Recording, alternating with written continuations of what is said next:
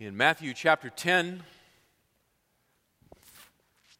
Matthew 10, we're going to be looking at verses 34 to 42 and returning to something that we began last week.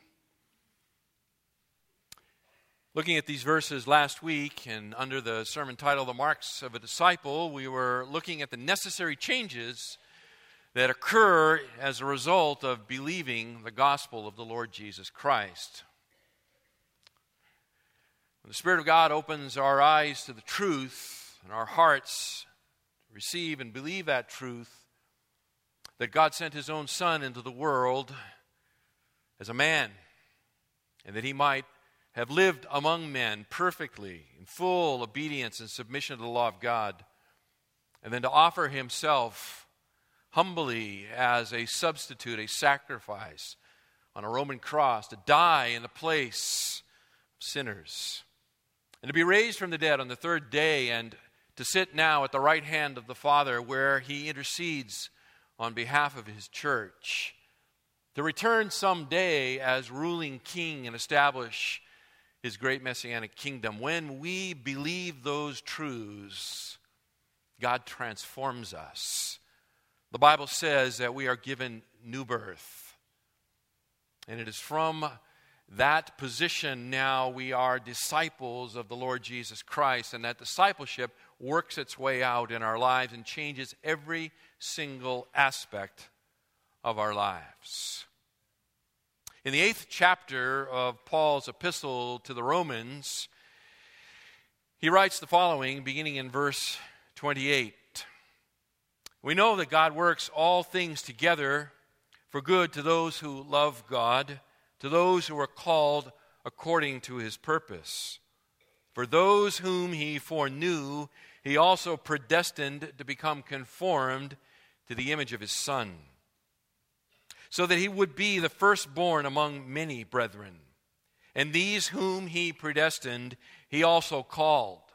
And these whom he called, he also justified. And these whom he justified, he also glorified. What a powerful and rich nugget of gospel truth Paul has located there for us. But in the midst of that, there's a, there's a truth that has been brought great comfort to my heart in pastoral ministry through the years. And it's found there in verse 29, where Paul says that those whom God has loved eternally, he has sovereignly chosen to share the likeness of Christ. And the reason that has brought such great comfort to me through the years is because discipleship is assured. It is part of the sovereign plan of God. He is making us like Jesus Christ, and He will surely succeed in the task that He has set Himself to. That is incredibly comforting when you work among people and look at your own life and recognize how far we are from the likeness of Jesus Christ. It would be easy to grow discouraged in all of that, and yet we have this promise from God that He has absolutely set Himself to the task of making us like Christ, and it will succeed. But, beloved, that doesn't mean we're passive in the process. It is not a passive process. It is not just to sit there and allow God to somehow zap us and transform us. Christian growth is brought about by the power of the Holy Spirit of God as we understand, believe, and obey the Word of God. That is the means and the mechanism that God has sovereignly chosen to make you and I like Christ. The Apostle Paul expresses that truth in Philippians chapter 2 in verses 12 and 13, where he writes, So then, my beloved, just as you have always obeyed, not as in my presence only, but now much more in my absence, work out your salvation with fear and trembling. For it is God who is at work in you both to will and to work for his good pleasure. It is great to be on a winning team. And we are on the winning team because God is for us, and if God is for us, who can stand against us?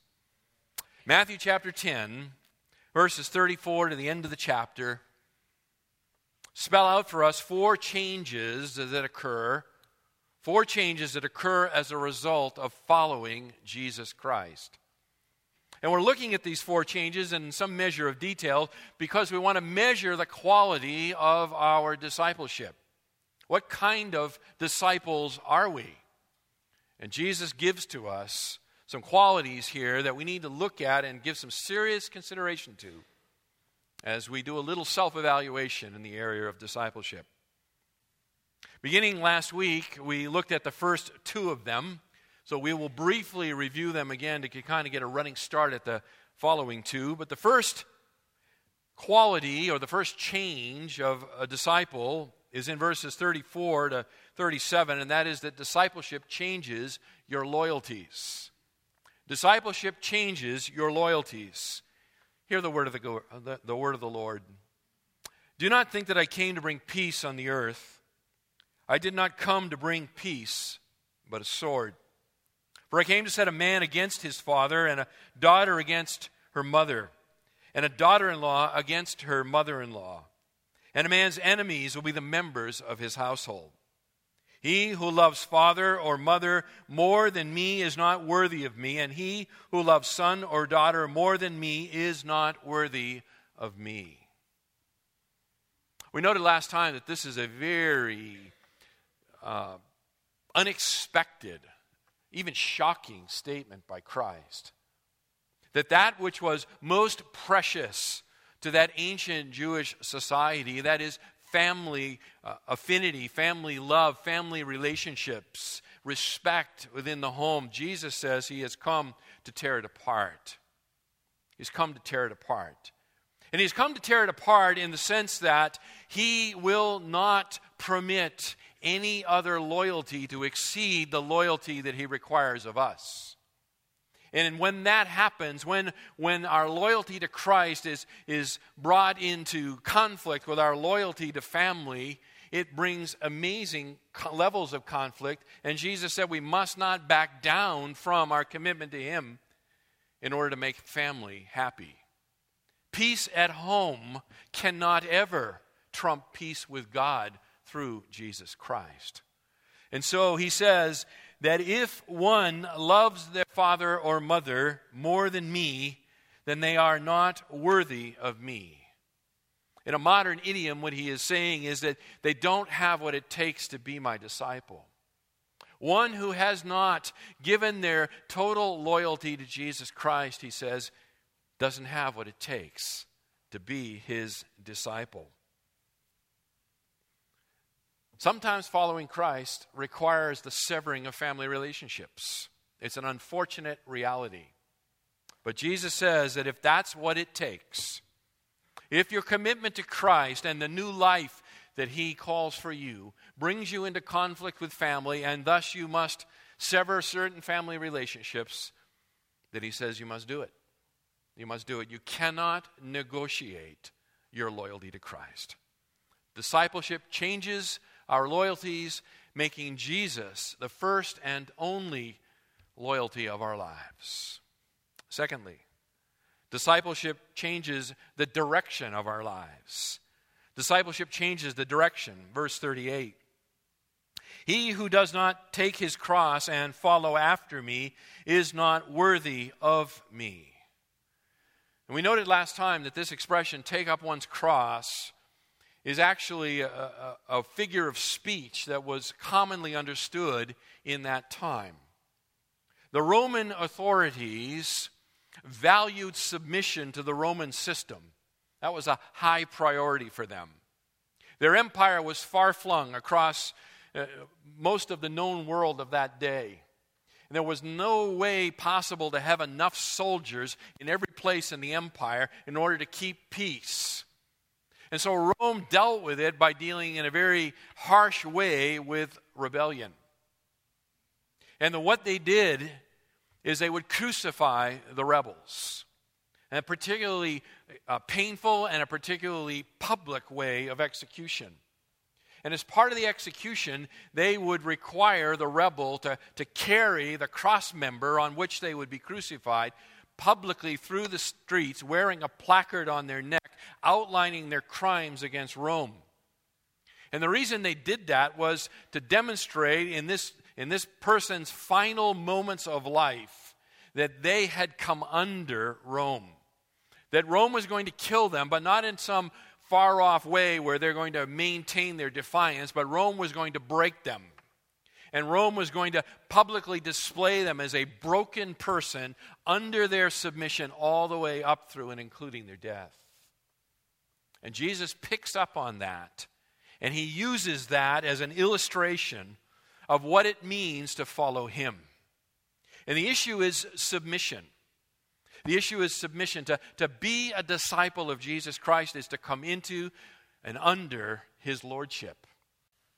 It is to be broken, as it were, to give up all sense of self direction, all sense of autonomy, all sense of, I'm going to work out life my own way, and the rebellion that lies deep in the human heart, and to, and to come under his lordship. To believe him and to follow his word and his will. This is what it takes to follow me. And if one does not come under the lordship of Christ, verse 38, he says, You don't have what it takes to be my disciple. There is no such thing as a disciple of Jesus Christ who lives in open rebellion against his lordship. That is, a, that is an impossibility. He breaks our will and he draws it under his own, and, but he does it in a loving way. He does it in a loving way where we want to follow him. But discipleship absolutely changes us. We become a slave of Christ a slave of Christ. And that takes us to our third change that will occur as part of discipleship, and it's in verse 39. Discipleship changes our loyalties, verses 34 to 37. Discipleship changes the direction of our life, verse 38, from autonomy to submission of the Lordship of Christ. And discipleship changes what we value most in life. It rearranges our value system. Discipleship changes your values. Verse 39 He who has found his life will lose it, and he who has lost his life for my sake will find it. Now, this expression, he who has found his life will lose it, and the related expression, whoever wishes to save his life will lose it, is a deliberately paradoxical and, and riddling statement by Christ. He has designed it this way in order to cause us to slow down and to ponder the meaning, to contemplate the meaning of, of what he is talking about here. Whoever has found his life loses it. Whoever loses his life for my sake will find it. That's a riddle. That's a paradox. That's something that should cause us to pause. Now, the verb to find also carries uh, the meaning of to preserve or to, to, secure. And as used by Jesus here, we, we could also translate this as to, to live life for yourself. And I think that's an important idea that we need to grab hold of. He who has who, who lives life to himself will lose it. And whoever loses his life for my sake will secure that which is truly life. The reference is not so much to martyrdom here, although certainly martyrdom would be encapsulated in this idea. But in light of the previous expression in uh, verse 38 about submission to the sovereignty of Christ, his lordship over us, I think a, a, just a more general and, and normal connotation is, is better for us to understand verse 39. And, and basically, I think what he's talking about here is, is ultimate values, the ultimate values of life, those things that determine our priorities, that determine our decisions. In other words, what Jesus is saying here is, is that whoever lives their life on the horizontal, looking for meaning through earthly success, will in the end lose what they're seeking. While those willing to sacrifice life and relationships that we would normally consider as a measure of success in the here and now for the sake of Jesus will actually gain the life they are seeking both here and eternally. You probably heard this expression before, but how many times do people climb the ladder of corporate success, get all the way to the top rung, and then realize the ladder is leaning against the wrong building, right? You've heard that before. Jesus says in Matthew chapter 6 and verse 33 Seek first his kingdom and his righteousness, and all these things will be added to you. There is a paradox in being a disciple of Jesus Christ. We gain when we give up. We gain by giving up. The more we try to hold on to all the things in life that we think make it successful, Jesus says in the end you'll lose everything. But if you will give it up for Him, you, are, you will submit to Him, then in the end you will gain all that you had hoped for and more. All that you'd hoped for and more. Discipleship changes our values. It changes our values. It, it changes what we think is important in life. Fourth, discipleship changes our activities. It changes our activities. Because being a disciple of Jesus Christ changes us on the inside, it, it also changes us on the outside in terms of our activities. Changes our activities. A disciple is necessarily supportive of and involved in Jesus' mission. Necessarily supportive of, necessarily involved in Jesus' mission. It's going to change the kind of activities that occupy our lives. Discipleship changes our activities. Verse 40 He who receives you receives me, and he who receives uh, me receives him who sent me. Jesus establishes a, a missionary chain here. You see it? He, he's sending, we don't want to lose the, the main context here. He is sending out the 12. These are, these are instructions he's giving to the 12 prior to sending them out on this preaching mission. He's sending them out as his representatives. And interestingly, he says to them here that, listen, I'm sending you out as my representative, and whoever responds favorably to you is in reality responding favorably to me. You see that back in earlier in the chapter. And in verse 12, he says, As you enter a house, give it your greeting.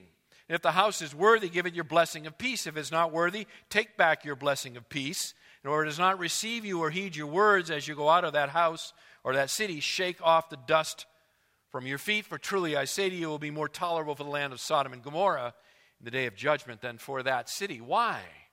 Because if they reject the representative of Christ, they have rejected the king himself. And if they have rejected the king, there's nothing left. But Jesus goes a step further here in verse 40. He ties the 12 to him, but then notice he ties himself to the Father. Do you see it? Whoever receives me receives him who sent me. Jesus was sent into the world by God the Father on a great missionary endeavor to seek and to save that which was lost. And Jesus then sends his 12 disciples to, to help carry out that mission. And so, as one responds to the 12 disciples, they are responding to Jesus. And as one responds to Jesus, he is, uh, in fact, responding to God the Father, creator of heaven and earth. There's a missionary chain. Now, this is where it gets interesting, I think. And that's because you and I, who are disciples of the Lord Jesus Christ, we are links in that same great missionary chain. We are the spiritual offspring of the twelve. We are their spiritual offspring. Having come to believe in the Lord Jesus Christ through their word, which they have left to us, recorded in the pages of the New Testament. And so we become links in this chain as well. And so what that means is that, is that people's response to our proclamation of the message is an indication of their response to the one who has sent us, Christ, and ultimately a response to God the Father. So we're part of the great missionary chain. Now, that's pretty powerful stuff if you want to think about that. Because what that means is, is that how people respond to those who proclaim the gospel reveals their ultimate relation with God the Father, creator of heaven and earth. They're tied together. When we identify with the message and the messenger, we are ultimately identifying with the God who began it all who began it all. And what Jesus goes on to say here is that by identifying with and thus joining in with those who are, who are sent from the Father, we enter into rewards. It's really quite interesting here. He says it in, in verse 41 He who receives a prophet in the name of a prophet shall receive a prophet's reward.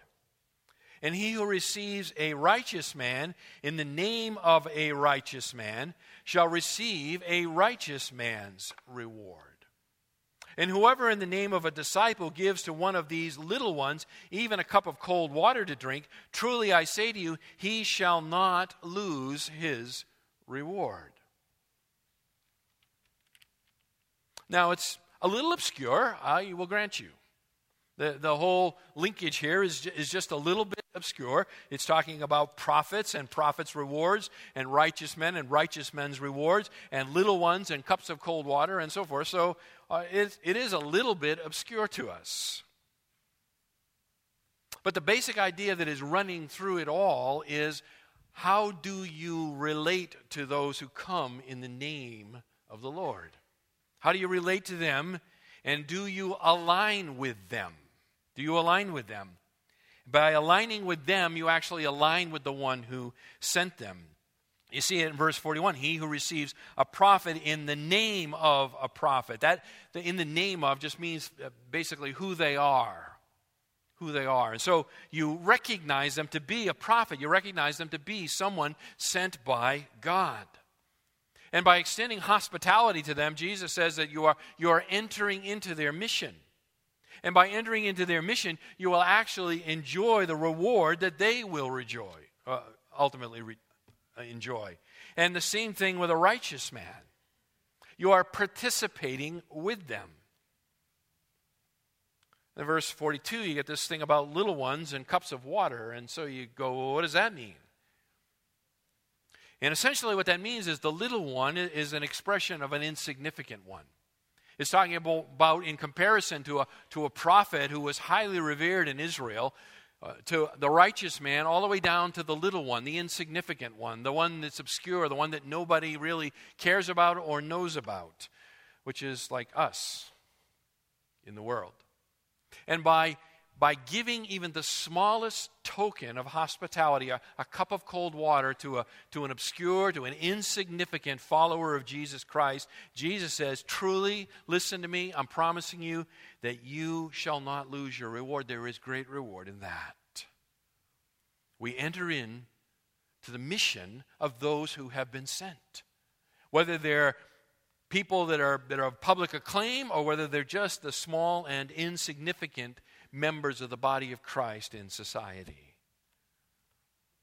We demonstrate our commitment to Christ who sent them. We demonstrate our commitment to, to the mission upon which He has sent them by how we respond to them, whether we minister to them or not. You can say it this way the disciple participates in their activities when responding favorably to those who are on mission for God. On mission for God. That means that our activities have to change. To be a follower of Jesus Christ means that we cannot live for ourselves, that we are living for somebody else, that we need to be involved in the work that Christ has left us here to serve. Now, we're not involved in it, all of it, at the same level and in the same depth and in the same capacities, but everybody is involved. Even if it's a cup of cold water to a, to a nondescript, insignificant believer somewhere, everyone is involved. Everyone. Some dramatic changes that occur when one becomes a disciple of Jesus Christ. But let's talk about applying this text. Let's talk the rest of the morning here about how to apply what we've learned in the last two weeks. Fair enough? Let's do some application. Jesus has given us some very clear statements, some very pointed statements about what it means to be a disciple. And so we need to figure out how to, how to utilize these truths in submission to the Holy Spirit of God and perform a little investigative uh, spiritual inventory, a little self evaluation. It's a great time. It's the beginning of the summer, right? All the hectic stuff has passed. Summer is like footloose and fancy free, except if you live in Southern California, where it just gets busier. But it's important to slow down and to do a little self evaluation. Take a little time to kind of see where am I at, a little spiritual gut check, as they say. And Jesus has given us some really powerful ways to investigate where do we stand with Him. A couple years ago, a friend of ours, Colin Marshall, was with us. He spent about a week with us, if you'll remember. And uh, Colin wrote a book called The Trellis and the Vine, and we highly encourage you all to read it. And I think we gave away almost 200 copies of that book, and many of you have read it. If you've never read the book, The Trellis and the Vine, I highly recommend it to you. Put it on your summer reading list and read it because it contains some very, very significant ideas in terms of disciple making. And there were a number of things that came out of Colin's time with us, uh, not the least of which was one to one Bible reading, right? And we, we, it's part of our fabric now. We talk about one to one Bible reading all the time, and we have lots of people involved in one to one or small group Bible reading. It goes on all through the week, all over the place. And it's a very good discipleship tool. But one idea that, that Colin uh, presented in that book, The Trellis and the Vine, that I think was, was very, very helpful was, a, was kind of a simple way to look at the process of discipleship the process. And in his book, he, he broke down disciple, the disciple making process into three aspects. Three aspects. The first was conviction. Conviction.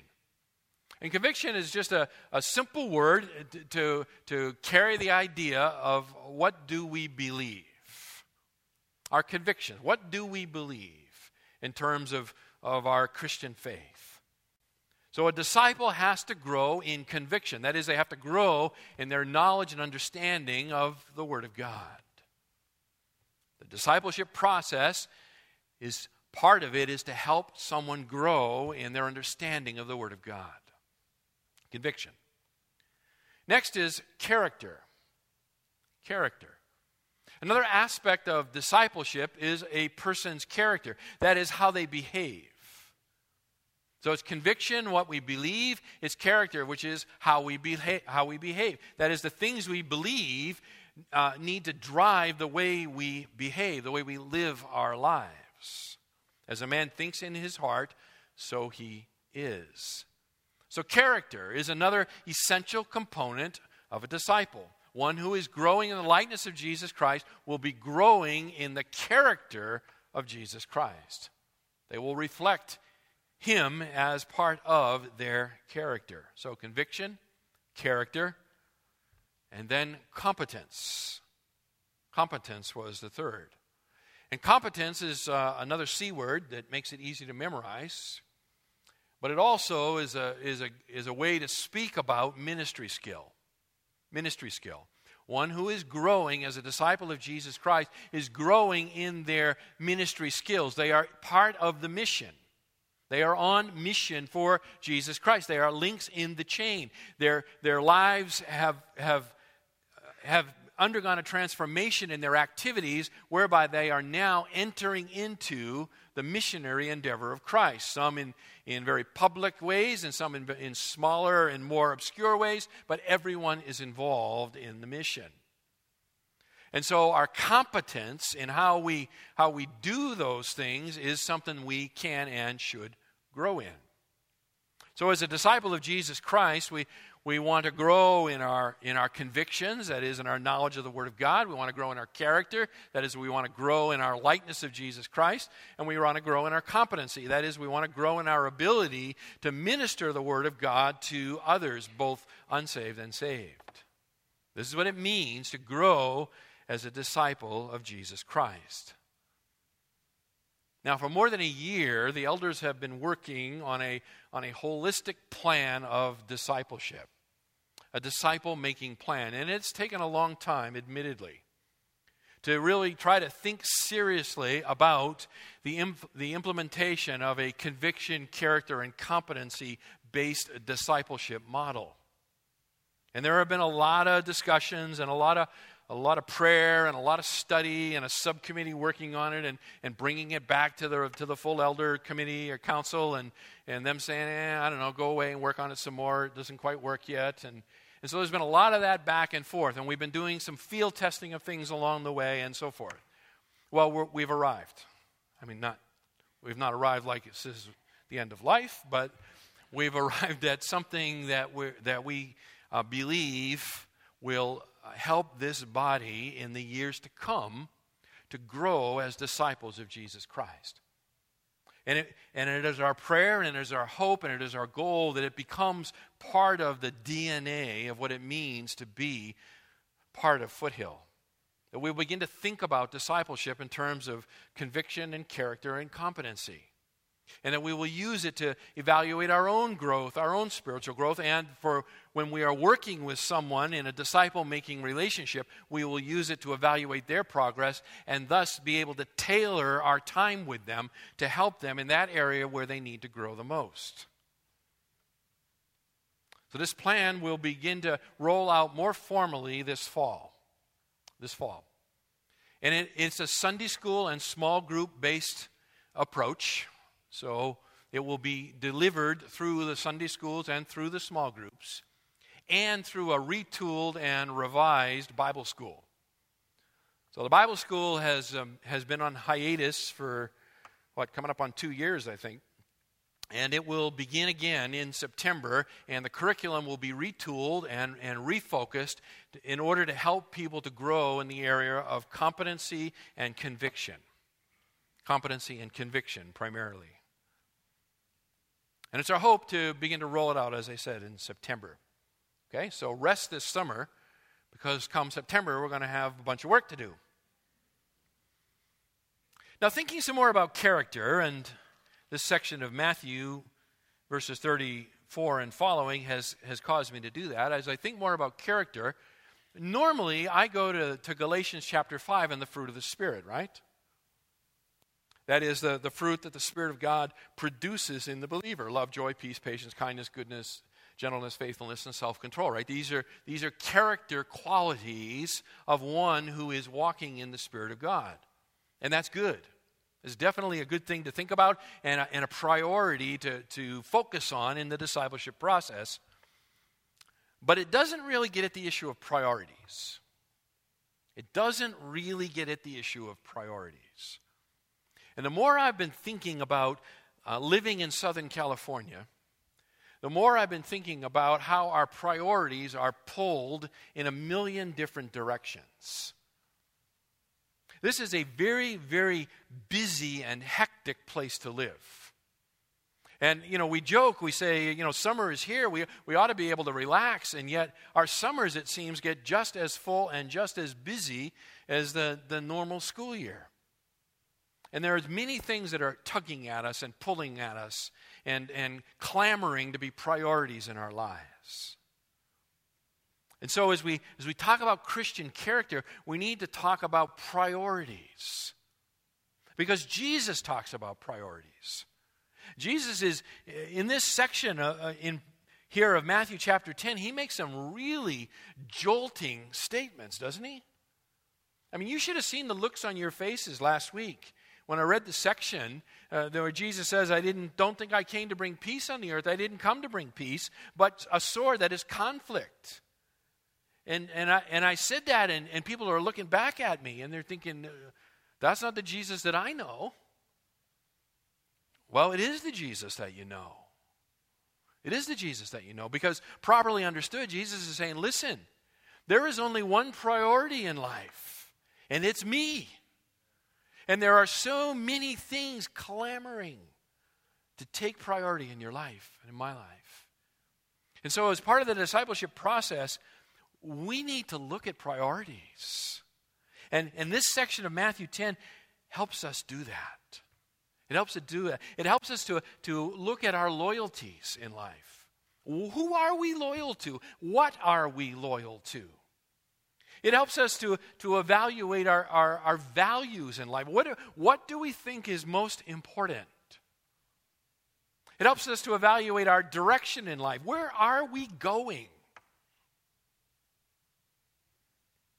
We had a wedding yesterday, and just just prior, you know, to the wedding beginning, I have always have the opportunity to be off to the side with the groom, and it's a great time to just talk a little bit and pray together. And as I was doing that uh, and talking with him, and, and he said, "Man, it seems like everything's going so fast." And I said, "You just wait till you get married."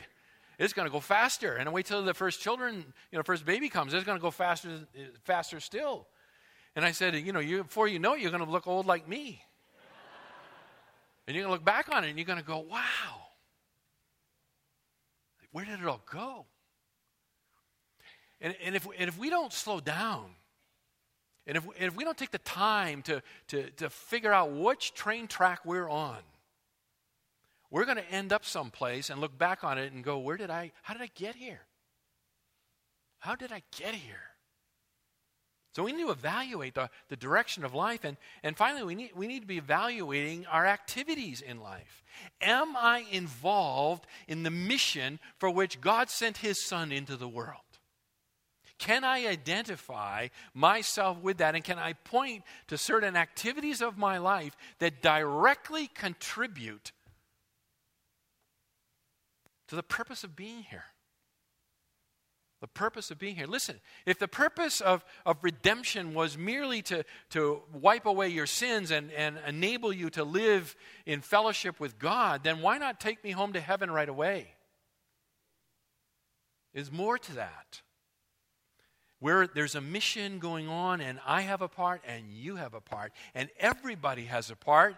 Some are larger and some are smaller, granted, but everybody has a part to play. You know, we live in a, in a day and an age where unemployment is a problem, right? Well, it should not be a problem in the church. We should be in a full employment setting. Everyone is gifted, the Apostle Paul says. Everyone is necessary to the body. Everybody has something to contribute, and everybody needs to be involved. It's part of what it means to be a disciple of Jesus Christ. So, so these are the priorities. Priorities. And Matthew 10 here gets at it. It really gets at it. So when you're working with somebody, you're, you know, someone says, hey, can, can we can you disciple me? Sure. Sure, I would, I would love to, to meet with you and, and disciple you. I'll tell you what, let's, let's begin with, with uh, Matthew 10, 34 to 42, and let's take a look at your priorities in life. Where are you going? And then, based on, how, on that evaluation, we can know where to focus our time together our time of prayer together, our, our time of study, our, our counsel, our, the encouragement. We can, we can be targeted with it. There's a lot we can do to apply this section in the process of disciple making. We can apply it in our homes as well, parents. You can apply it in your homes. One of the questions that, that frequently occupies the, the mind of parents is the spiritual condition of their children. The spiritual condition of their children. Parents wonder often are my kids really saved? Do my children really know the Lord Jesus Christ? Are they walking in the faith? And, how can I know? I mean, they've been raised in a Christian home. They, they've come to Sunday school. They've come to Awana since the time they were, yeah, they've known nothing else, but, but is it sticking? Is it real? How do I know? Well, these marks of, of Christian character provide a, a mechanism of diagnostic. It's a way for moms and dads to, to do a little, a little soul diagnosis in their children help you to see your kids for who they really are. Now, I need to issue a caution in this, uh, moms and dads. Here's the caution Christian growth is frequently slow. It is frequently slow. So I say that because you need to resist the temptation to expect your children to, to demonstrate the spiritual maturity of someone who has been walking with Christ, you know, for two decades when they're only 10 years old. Okay, give them grace, parent them with grace, cut them some slack as you want others to cut you slack and as God demonstrates his grace with you. But there's still an evaluation tool that's important, I think. It begins with loyalties. Take a look at your children's loyalties. Ask yourself this question Does my child publicly stand for Christ, or does peer pressure drive him or her? Do they publicly stand for Christ or are they driven by peer pressure? What I mean by are they one way on Sunday or when they're in my home and are they another way when they're outside of my home? What is driving them? I mean, Jesus says, listen, if, if uh, your loyalty to your parents has to take second place to your loyalty to me, then certainly your loyalty to your peers has to take a, a lower position than your loyalty to Christ, right? So we're evaluating loyalties. Where is your child's loyalty? Secondly, direction. Is my child generally submissive to authority? Is that generally true? Are they generally submissive to authority? Or do they chafe under it? Does it, does it cause them to, to well up if I show them from the scriptures what God says, does that end the discussion? Or does it go on? Listen, here are two words. I'm going to give you two words that should never go together in the vocabulary of a Christian. But Lord. Okay? Those words should never be put together. But Lord and then spill out whatever it is. Okay? When Christ says it, that settles it. That settles it. Are your children submissive to your authority? Are they submissive to authority in general? Are they submissive to the Word of God? This will speak volumes about what's going on in their hearts. Take a look at their values. What do they value in life? Are they worldly minded? What I mean by that is, is, is their, their, their energy and their drive on the horizontal? Is it focused on the things of this life? Or do they express concern for the kingdom of Christ? What and who are they willing to sacrifice for? Is a good question to ask. Everybody is willing to sacrifice for something. Who and what? Are your children willing to sacrifice for? Talks about their values, it, it reveals their values. Fourth, their activities. Their activities. Listen, when they're young, they're going to be here. I get it. Okay? They don't have any choice. The question is, is when they begin to get older and now actually have some autonomy, how do they express their value or their, their, their activities of life, their, their choices? Do they come willingly? Do they come willingly? Do they, do they need to be constantly reminded of spiritual things? Or is there a sense in which they're hungry themselves and pursue it themselves? Are they part of Jesus' mission? Their activities. There's not a perfect diagnosis, but these are helpful in, in trying to bore down in and have a true look at their heart. And listen, as, as a parent, you want to know what's really true. There's a, there is a temptation, I know, to, to, to want to be deceived. And that is, a, you know, hey, they were young, they made this profession of faith when they were really young, and so forth. And I'm, I, I just want to block out every evidence contrary to that original profession of faith and rely on that for their eternal destiny because it's safer. But we, we've, got to, we've got to muscle past that. We have to ask the real questions. Okay? Maybe they were this way when they were six, but now that they're 12 or now that they're 18, what are they really like? What are they really like? And you want to know because you love them. And you want to utilize the opportunity to evangelize them with the gospel of Jesus Christ. So, this is application in our homes.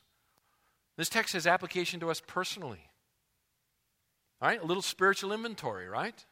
Ask, ask yourself, where, where are my loyalties in life? What direction, you know, where am I headed? Am I, am I generally submissive or do I have a problem with authority?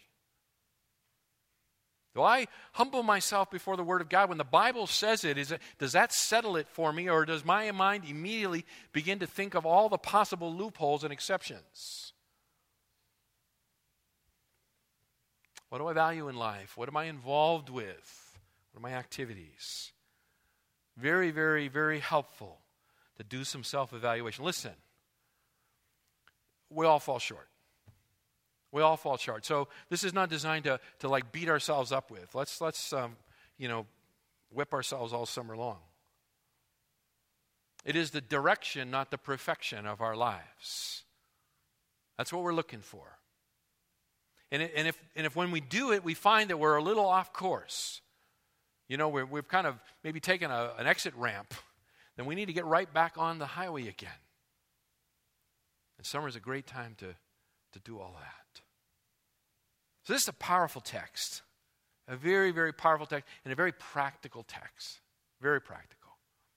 May the Spirit of God just use it this week and, and beyond as, as we think seriously about making, maturing, and multiplying disciples of Jesus Christ. Beloved, we're part of his mission. Part of the mission. I'm going to pray here in a minute, and as I pray, uh, I've asked the musicians to come back up. I'd like to close the service by singing that new song again, Behold Our God. So while I pray, uh, if you'll come back up. Father, thank you. Thank you, Lord, for your word. Thank you, Father, that you don't uh, cut us any slack in it. You just give us the truth. Thank you, Father, that your Spirit resides within us and and since it's His word, He, he, he is jealous for it and, and desires that it be received by us with, with eyes of faith. Lord, I pray for us as a congregation. I pray for me and, and each and every brother and sister here this morning. And pray that, that this week we would do a little bit of inventory, a little self evaluation. And Father, that your Spirit would would enable us to, to understand what's going on in our own hearts. And we could arrive at an accurate diagnosis of who we are and, and what we're about. And Father, in a, in a crowd this size, there, are, there is bound to be some people here who, who do not know the Lord Jesus Christ. They know about him, maybe many things about him, but they are not known by him. And so their lives do not reflect the characteristics, the marks of a disciple.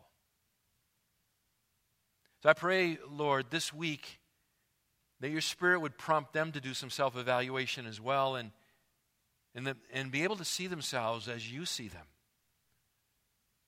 And Father, should that be that they come to that conclusion that they really are not known by Christ, they are not really his disciple, the, the things of his kingdom do not really move them and, and motivate them. And Father, I pray that you would grant them faith to humble their hearts, to fall on their faces, to beseech you for mercy, to call out to Christ to save them, to believe on Him and His death, burial, and resurrection as their only hope. And Father, I pray that you would be merciful to their soul to save them. O oh Lord, do a good work among us. We pray for Jesus' sake. Amen.